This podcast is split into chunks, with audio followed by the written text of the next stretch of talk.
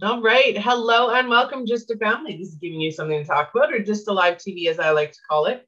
Today's episode, we are talking about mental health and addiction. Do not mean that it is a life sentence to struggles and pain. And this is a huge one for myself and my guest co host. Uh, so, we're going to get into that momentarily. Today's episode has been sponsored by A Phoenix Identity. You're desperate to feel like yourself and you know that you're meant for more when you want to reconnect and just create a life that you're feeling blessed to be living, go and check them out. Sign up for a clarity session at just, uh, sorry, at phoenixidentity.com. All right, George, would you like to introduce yourself today?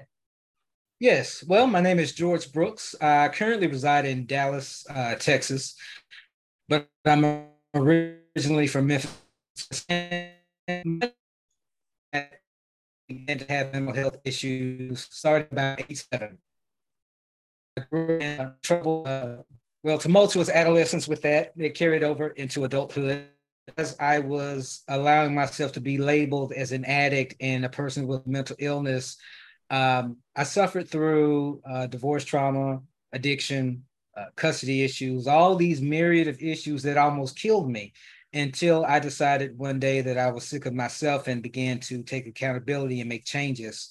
And that ties into me getting over the fact that I was defining myself by my psychosis and my addiction. And I felt that was all I was. But until I made that mindset change, until I started actually taking action, uh, things didn't really improve for me. So that's part of my narrative and who I am. I love that. I absolutely love that. And one of the things that really stuck out for me was the the accountability portion of that. I think that as individuals, we don't take accountability for ourselves. We're not taught how to take accountability. Um, you can definitely see that in our children and the next generation that's coming up that we don't take accountability and just responsibility for who we are, what what choices we make, um, and how that how that um, impacts our our day to day life, right? Um, right. I I struggled with addiction. Um, mine was, you know, recreational addiction, but still addiction nonetheless. It was um, very powerful addiction, and during that period of time, it was everything became, you know, I don't even know how to word that. Um, you know it wasn't i i wasn't in the addiction stage where it was i was you know going into my next fix. Where am i going to get my next fix? When am i going to get my next fix? For me it was when i was in that mode or when i recre- recreationally did it it was that's when it became an issue right? I would i was a binge addict. Um, right. and i would go and binge and and yeah. Yeah and that comes down to self-medicating. Um, addiction is nothing. Well, in my opinion, addiction is nothing but a response to trauma. Mm-hmm. And um, I noticed in my case, it became it became it became to be a matter of using to dull the pain, mm-hmm. to get through the day uh, with a, with several um, mental health diagnoses and the stress of life and a divorce and just the pressures of, of me not being accountable to myself, which is really where all this began. Um, it became a, a I thought of it as a panacea. You know, once once things hurt or one thing once things feel the least bit uncomfortable, uh, run to that, run to that addiction. It, it's safe. It'll always be there. Until I realized that that addiction was hurting me. Mm-hmm. And one way that it hurt is that uh, people that are are witnessing your throes of addiction, once you do accept accountability and make changes, they will not always forgive you or absolve you of your past. So that follows you. Is that fair? Of course not. But is it reality? Yes, it is. Because people, uh, especially when you when you are in throes of addiction and adding a mental health illness with it, you do cause a lot of trauma because of your behavior, mm-hmm. uh, whether it be because of manipulation or survival mode. Uh, you hurt a lot of people, you damage a lot of relationships, and people do hold on to resentment so that's one thing that I want to try to work on in my own personal life, but helping others is repairing those relationships that you have that you damaged through um, lack of accountability and through addiction as well. Yeah, absolutely. And that's that's a huge one, right? Because you do want to repair those, but I think going into it, you know, being able to repair those would be great. Absolutely would be great, right? Um, depending on the level of pain that that addiction has caused another person would would obviously depend on their their reaction or their what's the word I'm looking for? Their ability to take that apology and actually change their thought process on on who you are and how you behaved, right? Because recovery isn't just for the individual that's in the throes of addiction or, or whatever. It's also for the people in their lives. They have to uh, be integrated into that recovery process once it becomes time for that in order to heal those relationships. And the thing is, not only will you have to do, not only will you have to be forgiven in recovery, you'll have to do a lot of forgiving. And that also means, you know, maybe losing some relationships, even if it's with your mother or your child, you may have to sacrifice those relationships if they've been toxic and have played a part in your addiction. So it's recovery is not as simple as okay, I'm not using anymore. People don't think about the aftermath, the the the the damage caused to relationships, to reputation, to to to finances, to marriages. That's all part of recovery as well. So we really need to start thinking of recovery as a lifelong uh, endeavor because it really is. Because there's not only the act of getting clean, but staying clean and maintaining your your sobriety that's also a part of it. So I, I, think that after the pandemic, and now that we are focusing more on mental illness, which I'm very happy about, that we'll also throw recovery in there and start to look at new ways to look at it and better facilitate the changes in relationships because I found that's what's led to a lot of people's relapse. Uh, they get clean and they want to go to mom and have the conversation, but mom isn't there yet. And that's likely because mom was a part of therapy and part of that recovery when it became time for that. Yeah. So, talking about addiction, a lot of people don't understand that addiction, and you had mentioned this already, and I, I can't stress this enough. And, and every episode that we've done on addiction, I've stressed this point home is that addiction is, is created by a need to replace, remove, or create a, a feeling or an emotion, right? It's that safe space um, it's the removal of your of the pain that you're feeling from trauma. It's it's creating that escape, um, as as you will, right? So that's yeah, what it, for me. Yeah, go ahead. I'm sorry. For me, it was it was really an issue of, you know what, this will just get me through the day. This will get me through the next few hours. This will get me over this hump that I'm about to face. And then you notice that becomes your only response to almost any stimulus at that point. And that's really where addiction uh, forms and develops. Because, like you said, uh, you, are using it to, to get a feeling. Mm-hmm. And we get fooled into thinking that high is really relief when it's really not that. It's the fact that we're hiding our trauma, we're hiding our feelings, we're hiding those things that we do need to deal with in order to really heal. Yep and that's why it's an escape, right? Um, right. So, talking about mental health and addiction and how they are, you know, not a life sentence. I think a lot of people believe that once you're in addiction or once you, you know, overcome addiction, that it's going to last forever. And couple that in with mental health because addiction is very much tied into mental health.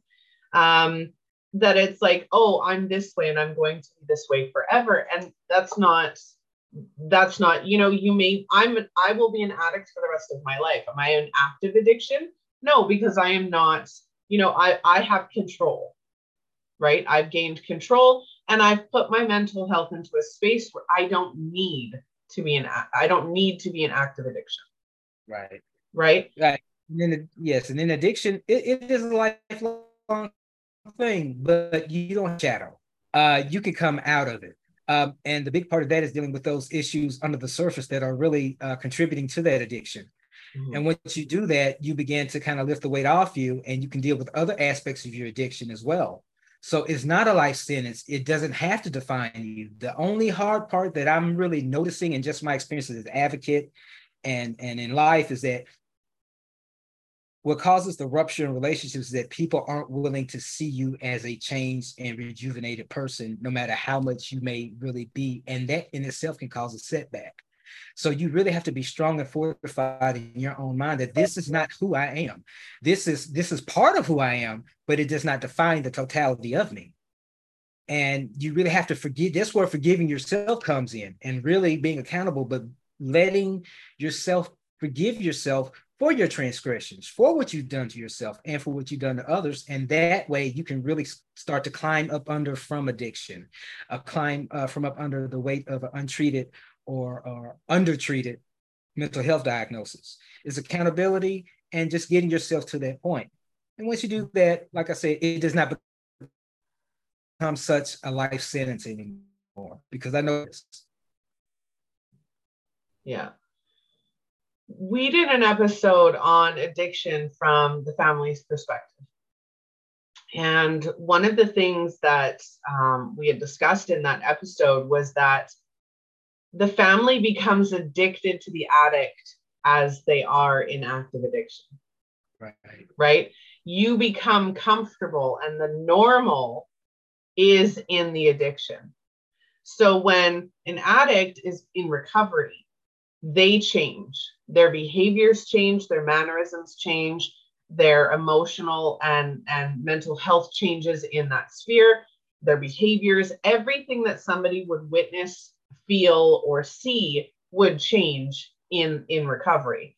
And a lot of the times, a family doesn't know how to process that, doesn't know how to deal with that, because as you're going through recovery, you do you do change. Things change and it, it terrifies them that it changes. So sometimes what will happen is your family and your friends don't aren't comfortable with you in recovery and they will subconsciously or unconsciously sabotage your recovery or do things that will will trigger a sabotage in your recovery and that's right. one of the reasons why recovery is such an individualistic thing we want help we want others to be there for us and to encourage us and, and forgive us or whatever it is that we're doing in that situation.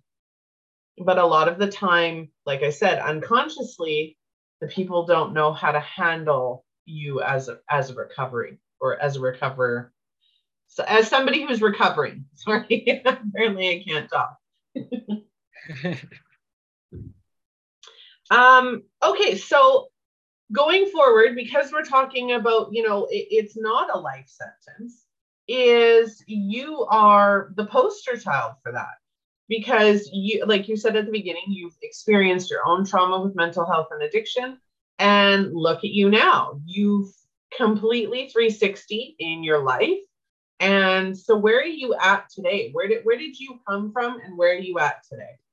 I'd love well, to hear that. all right. Uh, I, I'll put this after uh, wife leaving, traumatic divorce, really at my rock bottom. And the comparison between now and then, and maybe this will make it a little bit clearer, is that back then, uh, at my core, I was not accountable for my addiction.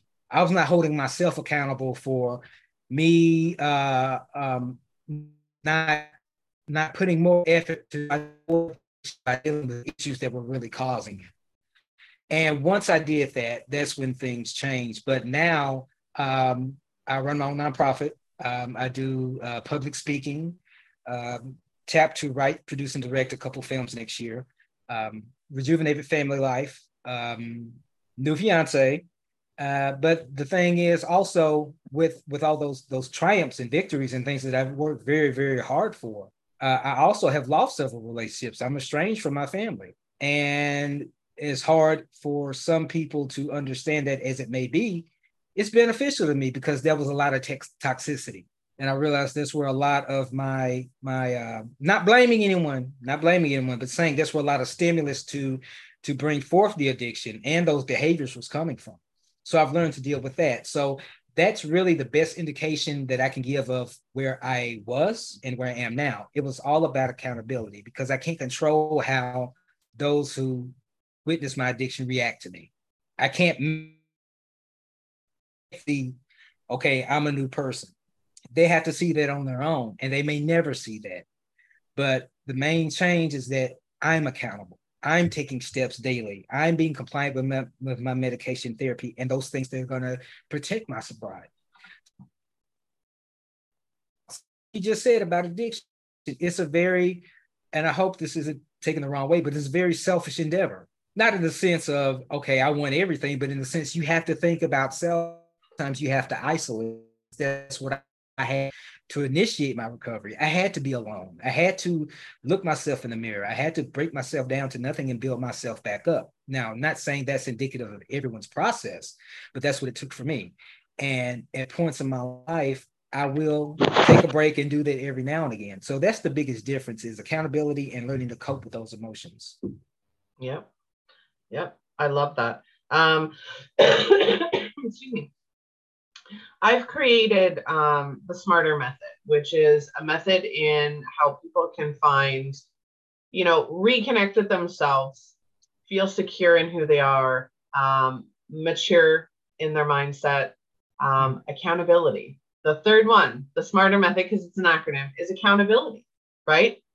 And I love that that's what you found in order to, you know, get to where you are today, is holding yourself accountable and knowing that, you know, when you hold yourself accountable and take responsibility for your actions, your thoughts, your beliefs, and put trust in yourself in that moment, you build the capability to move forward, right? You create a readiness to move forward. Um, and I and I absolutely adore that because that's exactly what I'm creating. And as we're talking, I'm like, I know that the smarter method can be used in absolutely everything, life in mm-hmm. general. Um, but like the 12 step program, the smarter method is amazing for mental, emotional, and you know, physical health in creating that that ability to change and or, or to reconnect. Um, family, family is a huge one. I have completely cut ties with um, my um, my mother, and you know, a lot of people don't like the thought of you know blood is thicker than water, or you know, you can remove toxic people from your life. It isn't necessarily a, about doing you know something wrong to them or or them doing something wrong in general it's not necessarily putting the blame on somebody else. I removed um, that part of my life because, or not that part of my life, but but that connection, that relationship, because it was what what was best for me. Right. Right. It was what was best for me. I, you know, there is anger because, of course, some of the, I do hold her accountable for the things that she did. Um, but again, I, I take responsibility for my own actions, for my own um, behaviors, comments, anything that I had said or done during that time frame.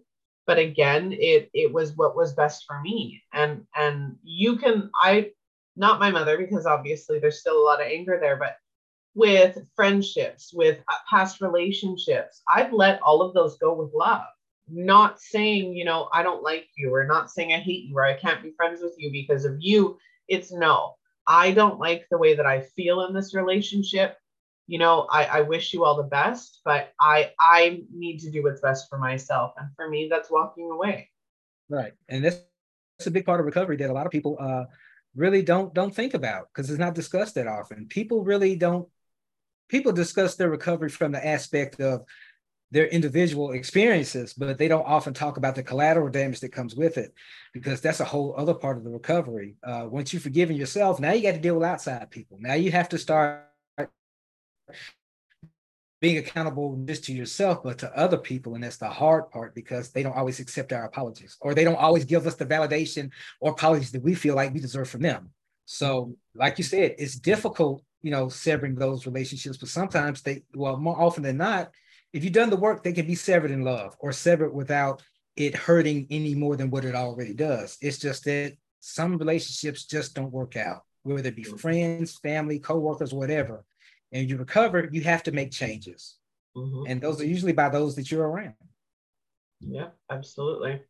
So, what would you say to people who are, you know, at the beginning stages of recovery or just in recovery in general, or, you know, in the midst of addiction who feel like it's a life sentence? Because a lot of people do feel like it's a life sentence.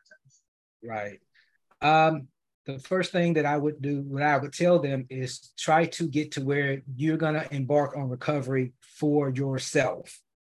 And a lot of people might not agree with what I'm about to say. You cannot do it for your wife. You cannot do it for your mother, your kids, or anything. Because if you do it for other people, you will fail because other people will let you down. You have to do it for yourself because you're tired of the way that you're living, because you're exhausted, because you see more potential in yourself than what you're doing, because you have to break yourself of the physical and psychological ties to addiction, but also the ritualistic part, the part that people don't talk about, like the making the call to get the guy to come, you know, and getting the money to go get it and picking it up and breaking it down, all those little things that we become addicted to as well, that are part of actually using the drugs and learning not to make that choice because we make a choice to make that call to our supplier. We make a we make a, a choice to in, embark upon it. We make a choice to do it.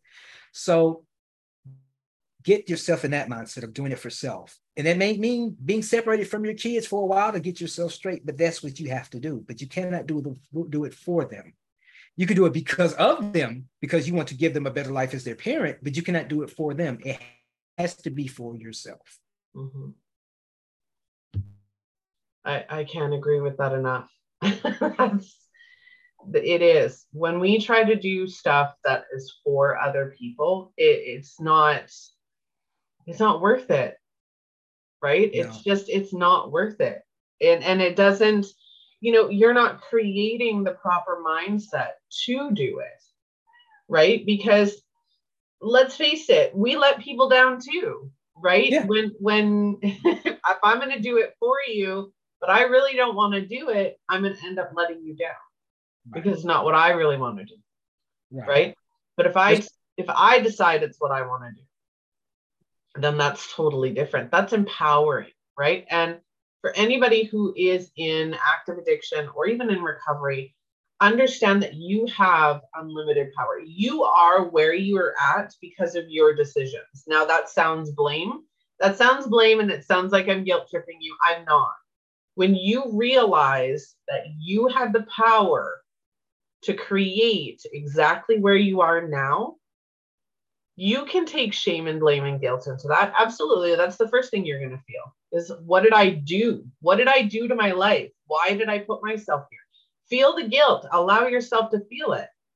But ask yourself, is this where I really want to be? If I mm. created where I'm at now, how much better can I be? Or how much better can my life be if I make the choice to create something different?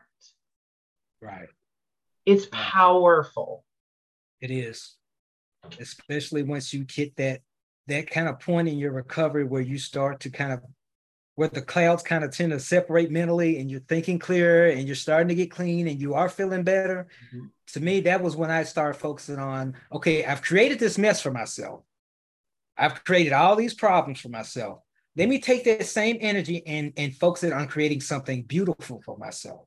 Mm-hmm. For myself and then things around me changed. So it's really a mindset change. But it, you know, for me, it had to be done in stages. Uh, it, I had to get to where I was, where I was coming off the, the the the psychological need for it and starting to get those moments of clarity. Then I was able to start setting goals and planning. So you know, everyone's recovery is going to be an indiv- individualistic thing, but the only thing I tell people is, you know, do it for yourself and and also have a plan have a plan set a goal. If you want to be clean in, in in in a year and have a certain job and write those down so you can manifest those. Get them outside of your head get them somewhere. I bought a big whiteboard and i started writing all my goals up even daily goals and that really helped my recovery. And i noticed once i was further along in my recovery it started helping me in other aspects of my life I was changing the addiction because I don't think addiction ever really goes away. I think many of us kind of trade trade that addiction for something more positive. Uh, I think that's where a lot, a lot of my work comes in, and we see it a lot. Some people go heavily into religion, going heavily into uh, philanthropy, go heavily into other things to kind of fill the void that that addiction is all about feeling, filling that void, like you were alluding to earlier. So if you understand that as well and try to find ways to put that energy someplace else, because being an addict takes a lot of time and a lot of energy. I mean, even if you're on the casual level, it's still almost a full-time job depending on your circumstances. So take that energy, take that time and try to find something fulfilling that will give you as close to that high. I get a natural high now off of helping people. You know, so I'm still an addict. I still because it never is going to go away, but find a better way to use it. Find a productive way. Find a way that will make you money. Find a way that will help people. Find a way that will make you happy. And that's part of your recovery as well. Yeah, absolutely. No disagreement on my end. All right. Well, is there anything else you'd like to add about, you know, mental health, addiction, it not being a life sentence? What what else would you like to add before we get going? Um, I would tell people, especially those with dual diagnosis with the mental health and the the addiction issues, is um, don't let that define you. Don't wake up every day with that thought that I had that this is who I am. So this is how my day must go this is how this must go for me. It doesn't have to go that way for you. You can control your own destiny by setting goals, by working at it. If people don't support you, fine, because it's, it's for you anyway. Do the best you can. But you are not your mental illness diagnosis. It's part of you, but don't let it define you. Your addiction is part of you. Let that be your strength, but don't let it define you and don't let it break you. Absolutely. I love that. Um, oddly enough, the ex- next episode we're doing is writing your own story, right? and that's that's a perfect follow up for this episode. So I'm absolutely loving that. Um, all right. Well, thank you so much for joining me today. I really appreciated your time and your story. I think that I think that your story is so inspirational for those who need it because it's it's the struggles that we face, the the the not even the mental health or the addiction that we face, but just the thoughts behind them, right? The I'm not good enough, the I'm not worthy, the the things that are going on in the background, being able to hear that from people who are willing to share their stories, that's transformational. Yes, and and I appreciate you for doing that. Thank you so much. It has been a pleasure. All right. For anybody watching and listening, please make sure that you go and check out George Brooks. You can find his information in the description of this episode. Our sponsor today is Phoenix Identity. Go and set up a clarity call with them if you are feeling like you want to reconnect to yourself, if you're desperate to change your life and start living a life you feel blessed to be living. So go and check them out. Again, link in the description. All right. I hope you all have a wonderful afternoon, morning, or evening, depending on when or where you're watching. I'm your host, Melissa Krechler and I will see you all on the next episode. Bye.